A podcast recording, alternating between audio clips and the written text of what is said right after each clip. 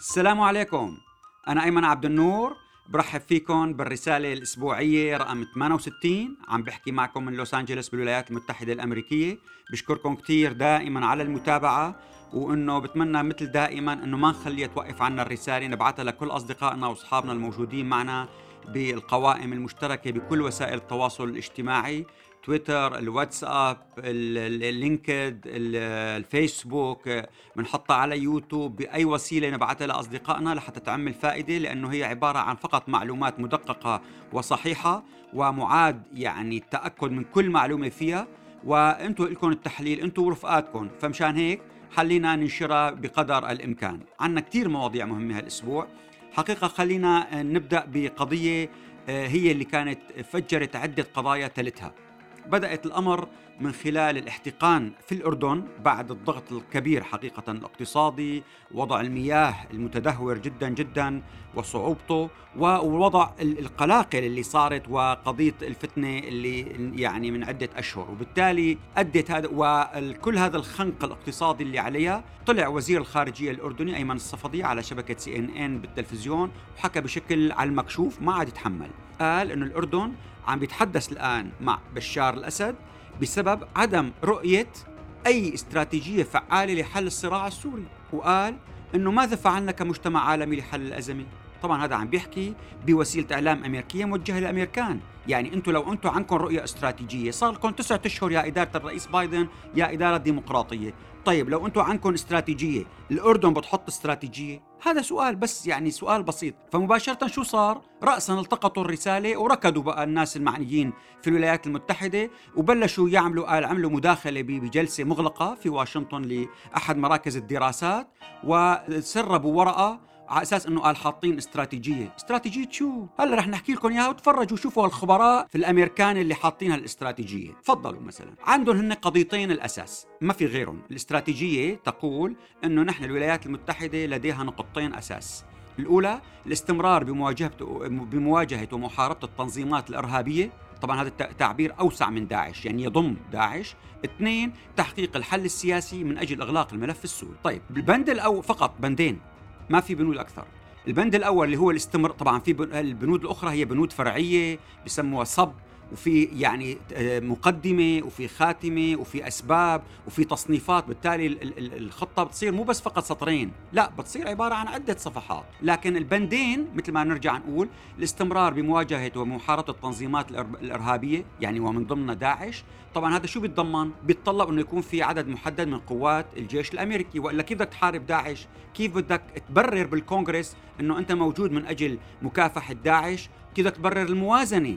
اللي انت عم تاخذها لا وعم بتوزعها هنيك للقوات اللي اللي عم تتعاون معك. اذا هذا الشيء هذا البند تحته الصب البند الفرعي اللي فيه تواجد القوات الأمريكية في مناطق محاربة داعش. اثنين اللي هو وين؟ اذا شمال شرق سوريا وبالتالي الشراكة مع الإدارة الذاتية ومع قوات سوريا الديمقراطية قسد. ومن هون كان واضح جدا التصريح اللي عمله المتحدث باسم وزارة الدفاع الأمريكية جون كيربي كان واضح الشراكة مع قسد مستمرة لأن تهديد التنظيم ما زال مستمرا وهي تقتصر على مكافحة تنظيم الدولة يعني الشراكة مع قسد ومع الإدارة الذاتية. مو كرت مفتوح شو بدكم نعملوا ونحن داعمينكم وشو ما بدكم نعملوا ونحن شركاء معكم. بنعملكم طرقات ومشافي وتدريس وشو ما ونظام تعليمي وبنطور لكم الاستثمار النفط والحكي. هذا الحكي غير صحيح. واضح تماما هذا البند الأول. البند الثاني في الاستراتيجية اللي هي فقط بندين مو ثلاثة ولا أربعة ولا خمسة. تحقيق الحل السياسي من أجل شو؟ إغلاق الملف السوري ما بدهم هالقصه لن يغلقوها، كيف بدهم يحلوا؟ في العناوين الفرعية الصب. اولا لحتى يكون في حل سياسي ما لازم يكون لازم ينها ما لازم ينهار النظام وبالتالي لازم يتم المحافظة على النظام بوضعه الضعيف المهرهر الحالي. اذا ليش؟ لحتى ما تحدث فوضى. لحتى ما تحدث فوضى وينهار النظام هذا الأمر بيحتاج لمساعدات إنسانية. اذا هذا الشيء اللي هو تحته البند اللي تحته المساعدات الإنسانية أو عبر حقن للمساعدات سواء خط الغاز السماح بخط الغاز اللي ما بيأمن له 7% 8% من كل الكمية الداخلة 780 مليون متر مكعب غاز يعني ما بيطلع له 60 مليون متر مكعب غاز لا بالعام كله يعني قد إنتاج يومين لسوريا قبل عام 2011 يعني كمية ما لها معنى وما لها طعمة. ترانزيت خفيف مع الأردن.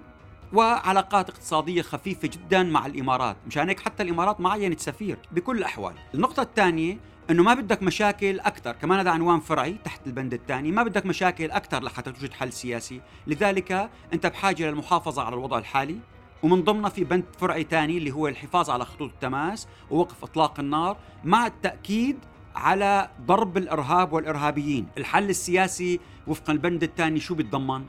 وفق الفهم الأمريكي للاشخاص اللي كاتبين الاستراتيجية إنه هي وفق قرار مجلس الأمن الدولي 22 54 هذا اذا كمان يعني شيء واضح وهذا شيء بهمنا نحن كسوريين. أيضا آه، متمسكين بقضية محاسبة مجرمي الحرب ومن عمل جرائم ضد الإنسانية. يعني هذا أيضا بند ما متنازلين عنده في البنود الفرعيه وأيضا في البنود الفرعية اللي هي ضمان أمن إسرائيل وذلك من خلال الضغط وضمان التخلي للنظام عن أسلحة الدمار الشامل بانواعها المختلفه وخاصة الكيماوي اللي مخبيه، لكن بتطلع أنت على هالبندين اللي هن استراتيجية. وطبعا بدك تحط بنود فرعية في ناس سميتهم خمس نقاط في ستة في سبعة في عشرة قد ما بدك البنود الفرعية اللي فيها. فيها نقطة ضعف كلها الاستراتيجية. هي ما وين استراتيجية ولا خطة عمل هي عناوين عريضة. يعني خطة العمل بتكون مقترنة بمدة زمنية ب timetable بخط إنه بنعمل هيك وتليها هيك وتسلسل زمني وهذا هالقد مدته. الجواب اللي بيجيك إنه ليش ما حطيته يا أخي عامل زمني؟ بيقول لك نحن ما عندنا عامل ضاغط بيستوجب علينا الإسراع كولايات متحدة. المدة الزمنية تضغط على الروس والروس تم تكليفهم هن يضعوا الخطة التنفيذية ومو نحن ونحن كأمريكا ممسكين بورقتين. ورقة التواجد في الشمال الشرقي بكل ما يعنيه ذلك من مساحة جغرافية ومصادر آه، اقتصادية ضرورية للنظام. وقضية العقوبات الاقتصادية اللي هي على أفراد وشركات للنظام وشركاء النظام اللي هن إيران وروسيا واللي بتمنعهم من دخول وتنفيذ عمليات إعادة الإعمار أو الدول من تمويل إعادة الإعمار. هدول هن الرافعتين الأساسيات الورقتين اللي بيضمنوا أنه تتحقق الاستراتيجية من وجهة نظرهم الأمريكي. إذا هذا هو الوضع الحالي.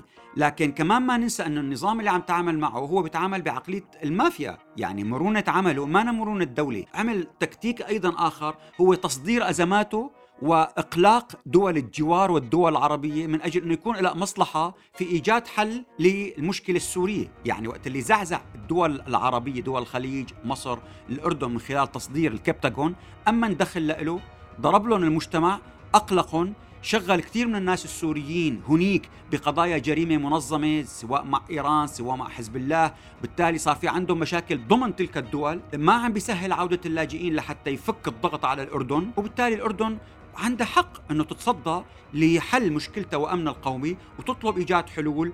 وبما إنه أمريكا منسحبه ما عم تقدم أي حل استراتيجي ولا أي خطة لذلك وضعت هي خطة هلأ في عاملين أساسيين كمان بيعطونا وين رايحه الأمور اللي صاروا.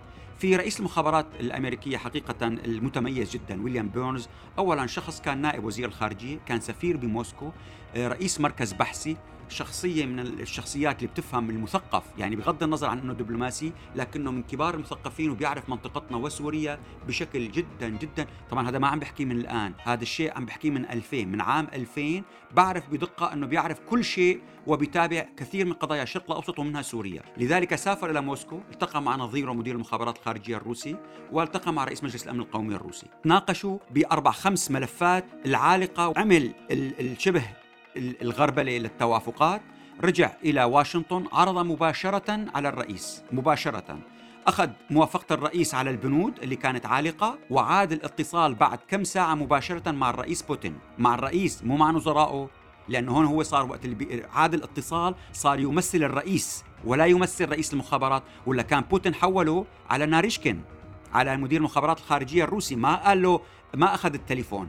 إذا هو كان عم ببلغه خلاصة الاتفاق الذي تم بمعرفة الرئيس بايدن. وبالتالي سوريا كانت أحد الملفات هذا بأكد لكم إياه أحد الملفات اللي اللي اللي كانت يعني في المكالمة. لكن بالمقابل النظام السوري عم بيلاقي حاله أنه تحول إلى حاكم على جزء من سوريا وما عنده أي دور سياسي ولا عنده أي علاقات لا بيسافر على أي دولة وما موجود بأي منظمة جامعة الدول العربية. وبالتالي ممكن يخفف علاقته مع إيران. هذا الكلام غير صحيح.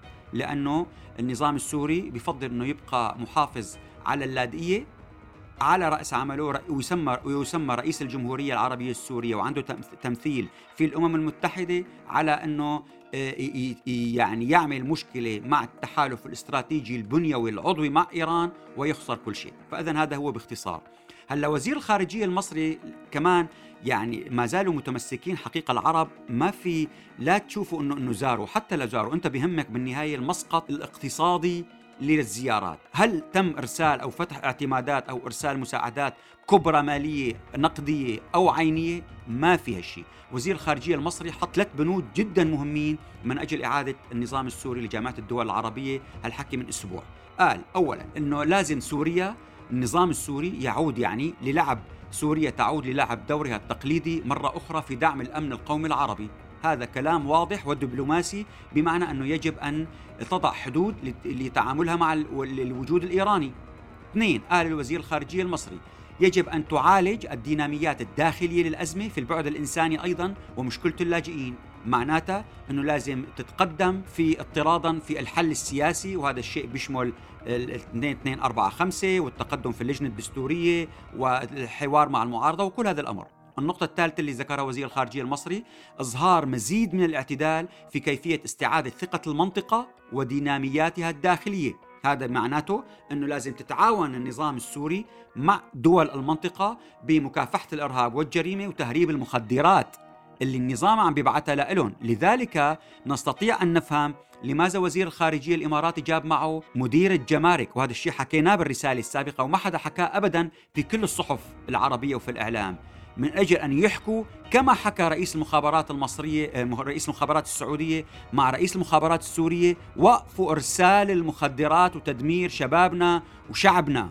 هذا إذن أمر هام بالنسبة وهو عائق في عودة النظام لجامعة الدول العربية. إذا هذا هو باختصار المناخ العام في واشنطن ما يقال ما سموها البعض استراتيجية وهي عبارة عن بندين فقط تحت بنود فرعية و المناخ العربي العام في التعامل مع النظام السوري بشكل وعدم عودته إلى جامعة الدول العربية.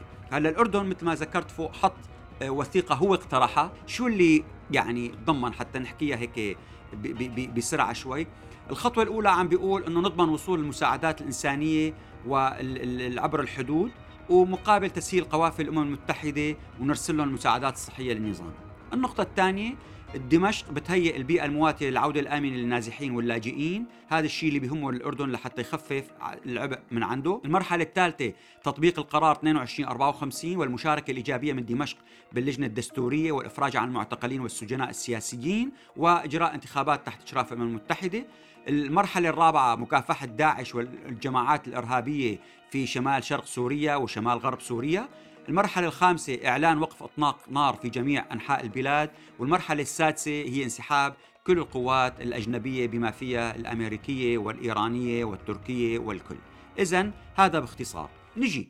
الباحث حمزة مصطفى حقيقة كمان كان عنده لقطة جدا مهمة. ذكر أنه نحن كل التقييم لزيارة وزير خارجية الإمارات عم بتقوم على أنه على يعني المدخل التبعية اللي هي المركز والأطراف. بالعلاقات الدولية وهذا في تبسيط شديد ودراسة يعني بعقلية تقليدية جدا.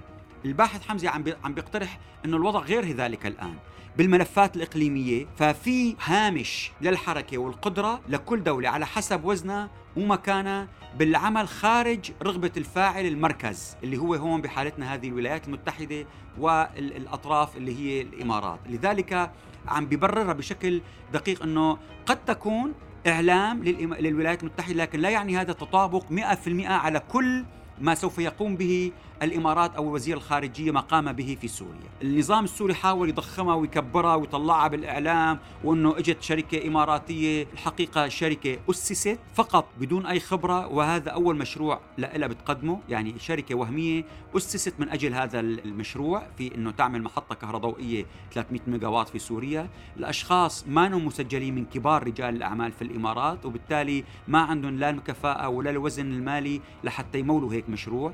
فإذا المشروع كله عبارة عن واجهات إما لأشخاص آه، معاقبين أو لأشخاص واجهات من النظام نفسه بدهم يحطوا ناس بالواجهة حتى ما يقولوا نحن مولنا حالنا ومن وين جبتوا أنتم المصاري. بالنسبة لمنطقة شمال شرق سوريا عمل مظلوم عبده قائد قوات قسد لقاء مع آه، صحيفة المونيتور وكان في أسئلة كثير مهمة اللي بعض منها هل أعطتكم الولايات المتحدة وروسيا اي ضمانات في هذا الصدد؟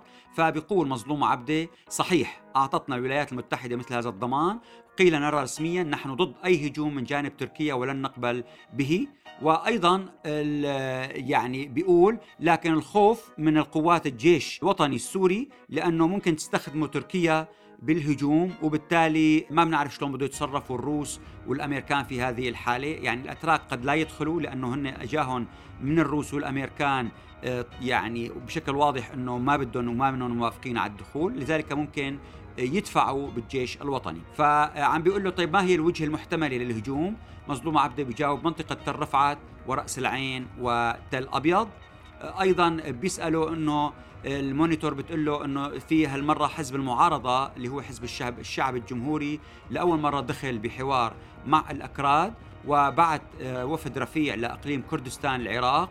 وبالتالي آه، ودخل ضد صوت ضد القانون المقدم بالبرلمان التركي اللي كان طلب إنه تمديد فترة بقاء القوات المسلحة لمدة عامين، فاذا كمان هذا آه، كان في إشارة عبدة بيقول إنه هذا صحيح وإنه نحن بنرحب فيهم. يعني ما عنده مشكلة إنه يزورون، المونيتور بتسأله انه هناك تطورات قد تؤثر على مصيركم يعني كإدارة ذاتية. في الدول مثلا بعض الدول العربية عم بتحاول تطبع وتعيد نظام الأسد إلى جامعة الدول العربية فبيقول له آه، عبدة آه، نعم وافقك الرأي أنه الأسد آه، لن يرحل بعد الآن. فهذا رأيه لمظلوم عبده بيقول له طيب أنت مانك قلق؟ بيقول له أنا ليس من المهم بالنسبة لي أن يبقى الأسد أو يرحل. قد يكون ذلك مهما بالنسبة للآخرين. المهم بالنسبة لنا هو إيجاد حل لسوريا ككل ولمناطقنا. وأنه رح نعملوا هن مثل انتخابات قبل في الربع الأول 2022 حتى لو ما تم الاتفاق مع المجلس الوطني الكردي لأنه ما عادوا قادرين ينتظروا أكثر من ذلك.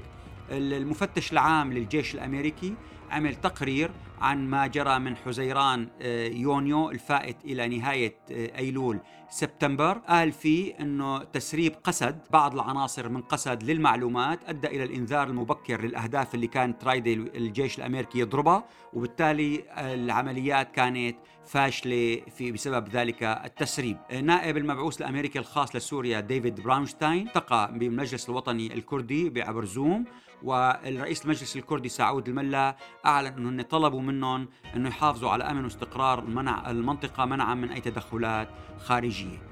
أيضا المبعوث الخاص لسوريا إيثن جولدريت أيضا راح لمنطقة شمال شرق سوريا والتقى مع إلهام أحمد ومظلوم عبده وأخذ معه السورية نادية فرة من وزارة الخارجية وأجرى هناك لقاءات وأكد دعمه إنه ما بيقبلوا حدا تركيا تعمل أي دخول أو اعتداء على تلك المناطق ويعني تحدثوا بخصوص حوار مع المجلس الوطني الكردي ومع المناطق وكيف بقائها وكيف كل هالقضايا هي. فاذا هذا المناخ العام في شمال شرق سوريا. في الموضوع المهم حقيقة اللي يعني خطير جدا اللي هو المرسوم التشريعي اللي طلعه بشار الأسد. حقيقة ما مرقوا على مجلس الشعب لأنه بده يعمل ضجة وحوارات كثيرة جدا اللي هو بيتعلق بإلغاء منصب مفتي عام الجمهورية العربية السورية.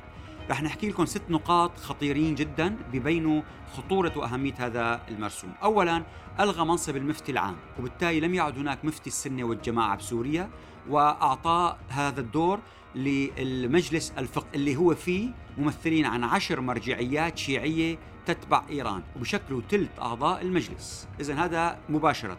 اثنين مو بس ألغى منصب المفتي الجمهورية ألغى كل منصب المفتي في المحافظات وفي المدن وبالتالي أيضا كمان هذا أمر مهم. ثلاثة حول السنة لطائفة من ضمن الطوائف الأخرى الموجودة في سوريا وجعل المذهب السني هو أحد المذاهب الإسلامية في سوريا. وبالتالي هذا أعاد تعريف كل المجتمع السوري لأنه معروف السنة هم الأغلبية والعرب السنة هم الوزن الحامل الرافع لكل شيء. فإذا في مشكلة بتغيير هوية المجتمع السوري.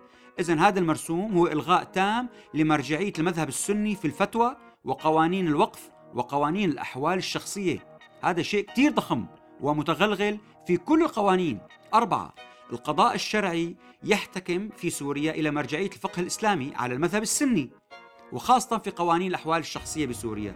قانون جديد يجعل تابع للمجلس العلمي الفقهي مما يعني أن قانون الأحوال الشخصية صار سهل كتير تغييره الآن بمرجعيته وبأحكامه وبشكل جذري. خمسة إلغاء المنصب وتحويله إلى مؤسسة متعددة المرجعيات يعني التغلغل بالقوانين من جهة اثنين بالواقع الاجتماعي من خلال الفتاوى التي سوف يصدرها هذا المجلس بناء على المرجعيات لمختلف المذاهب. هذا معناته سوف ينعكس على التغول الإيراني على المؤسسات الشرعية داخل كل فئات المجتمع وفي كل قضاياه. ستة أصبح الشيعة شركاء أهل السنة في إدارة أملاك الوقف والانتفاع بها واستثمارها وشرائها. وهذا أيضا تكريس لجريمة التغيير الديمغرافي التي ترتكبها إيران. إذا ست قضايا خطيرة جدا. هلأ بالفترة آخر شهر صار في هجمة هائلة على المفتي. طبعا هي منظمة ومعروفة وخاصة أثناء فترة زيارة الكاردينال الكاردينال النمسا لسوريا تم الضغط عليه كثير حقيقة من قبل بتاركة الكاثوليك ومن قبل السفير البابوي أنه يلتقي مع مسؤولين سوريين كوزير الأوقاف. رفض وأنا أجريت اتصال حقيقة مع أشخاص كانوا معه في في الزيارة وبلغ حكيت معهم عن نمسا على فيينا. والجواب كان إنه ما بدهم يقابلوا أي مسؤول رسمي لأنه هذا في مشكلة آه، يعني ما بدهم يتحملوها هن اعباءها وبالتالي نتيجة الضغوطات لقوا حل وسطي إنه قبلوا قابلوا إنه قبلوا أن يقبلوا فكرة مقابلة المفتي اللي هو أحمد حسون. ودفشوها على أساس لآخر يوم وصار في حجة ثانية وسافروا قبل اللقاء وبالتالي ما تم اللقاء. لكن رئيس البعثه النمساوية آه، وبغطاء أوروبي التقى المفتي وما قبل يلتقي الوزير وهذا آه، تم في إجماع بأوروبي بأعطاء ضوء إنه اللقاء مع المفتي كشخص شبه رسمي وليس رسمي من ضمن القطاع الهيكلية الحكومية الرسمية كوزير الأوقاف وهي أيضا أثارت مشكلة جدا كبيرة استغلوها وصار هالهجوم الكبير إضافة للتفسير اللي اللي أخذوه عليه في جنازة فنان الكبير صباح فخري. هلأ ما خلفية القانون اللي تم إعداده طبعا والتحضير له من عدة سنوات هو جاهز. مو هلأ يعني مو آخر كم يوم خطر على بالهم يطلعوه. وما الدور المستقبلي لبشار الأسد في الإفتاء وأن يكون المرجعية هذا إن شاء الله بنحكي عنها بالرسائل المقبلة لأنه هلأ وقتنا تقريبا انتهى. شكرا لكم جميعا.